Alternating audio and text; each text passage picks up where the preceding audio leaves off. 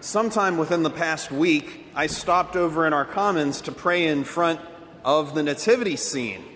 And as you all probably know already, it's a tradition to leave the manger empty, to not put the baby Jesus in there until it is officially Christmas. That's what you do. You wait until it's really actually Christmas. Joseph and Mary were there, the donkey was there, the cow was there, the shepherds and their sheep were, were there too. But the manger was conspicuously empty because, well, we were still waiting for Jesus to finally arrive. But you know what? This year, the manger for me, and maybe for you too, felt a little bit more empty than usual.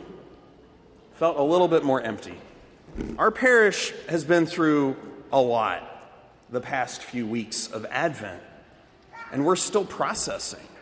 We're still processing the loss of our pastor, and there is an emptiness. There's this void in our hearts right now. Something's missing. In fact, more specifically, someone is missing. And that absence, that emptiness, is real. It's part of our human experience, isn't it? This experience of emptiness. Now, I have no idea what most of you are going through right now in your lives, but I bet that in your own way, the manger has felt very, very, very empty at times. Christmas, as joyful as this, this moment throughout the year is, it can also be a really difficult time of year for us. We so easily can begin to focus on everything that we don't have, what we don't have, who we don't have, the material stuff that we don't have, the job that we don't have, the romance that we don't have, the warm, fuzzy feelings that we don't have. That emptiness is real. It's real. But into that emptiness, into that absence, we receive the incredible word of good news that we heard in our first reading today. That piercingly bright beam of hope. The people who walked in darkness have seen a great light. Upon those who dwelt in the land of gloom, a light has shone. For a child is born to us, a son is given us. That is the amazing Christmas miracle. Jesus fills the emptiness, He fills the emptiness of life. He fills our emptiness. He fills the manger of our hearts. And nothing else will. Nobody else will. Our hearts are huge, they're vast. They're made in the image and likeness of God Himself. And when we don't have the Lord, oh, the emptiness. Oh, the emptiness. But Jesus is the infinite God of the universe, and He can come fill us. He is enough, always enough, more than enough. And He so eagerly wants to come and fill each one of us. He said it Himself in the Gospels I have come that they may have life and have it to the full.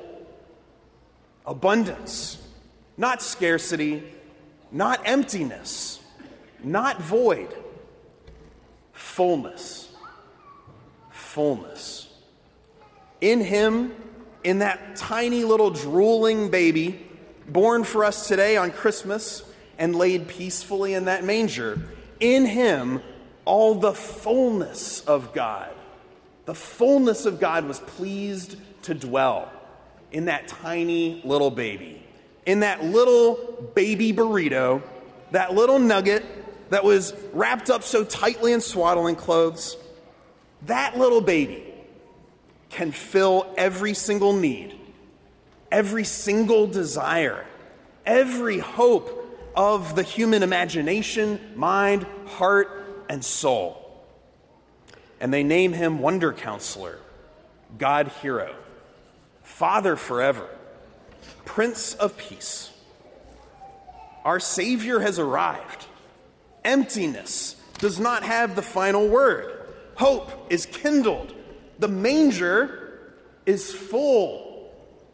But what is the manger full for? What's the purpose of a full manger? Well, we know that a manger is a place where animals can come and eat. They can have their fill at a manger that is full. Which brings me to this next and my final point today. Jesus fills all of our emptiness. He fills us with love and with hope and with grace and with forgiveness. But He fills us not in some sort of abstract and conceptual way. He doesn't fill us with vague sentiment like some sort of Hallmark Channel movie. No, He literally fills us, our, our bodies, with His real presence the Eucharist, the sacrament of his body and blood, the host and the chalice, this sacred and holy meal that we can see and taste for ourselves is meant to fill us to the brim and unite us forever with Jesus and with one another. Think about that for just a second.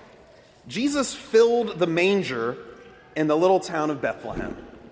The name of that town literally means house of bread. Look at the tabernacle over there. It's filled with Jesus. See the monstrance when we have exposition of the Blessed Sacrament on the altar. It's filled with Jesus. And in just a couple of minutes, we too will be filled with Jesus. God made man, now made food, food for the life of the whole world. I remember one time when I was a seminarian, I was serving a Christmas Eve Mass like this one. And at the end of the liturgy, when I was returning the Blessed Sacrament to the tabernacle, I remember hearing faintly from the church. The, the, the, sacrament was in a separate chapel, and I remember hearing from the church a very familiar Christmas song. Away in a manger, no crib for a bed, the little Lord Jesus lay down his sweet head. I heard that, and I thought in that moment it dawned on me that this bowl that I held, that little golden ciborium containing the most holy Eucharist, I was looking at the manger. I was at Bethlehem. This was the same exact Jesus who filled the manger on that first Christmas night when those angels ripped open heaven and all the heavenly multitude announced, Glory to God in the highest, and on earth peace to people of good will. And so I encourage you today, as we celebrate Christmas, at this difficult moment in our parish history, I encourage you to think about this as you come forward for Holy Communion today.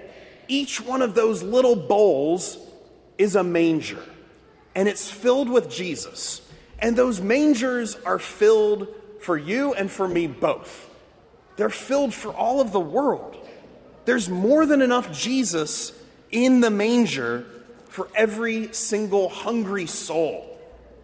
Our job is to prepare ourselves for that meal, to be well disposed, to be baptized into Jesus' life, to hold fast to the Catholic faith, to confess our sins and do our best every single day to turn away from evil and follow the Lord wholeheartedly.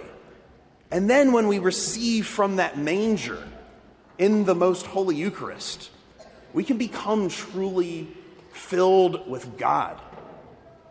So bring your emptiness here on this altar today.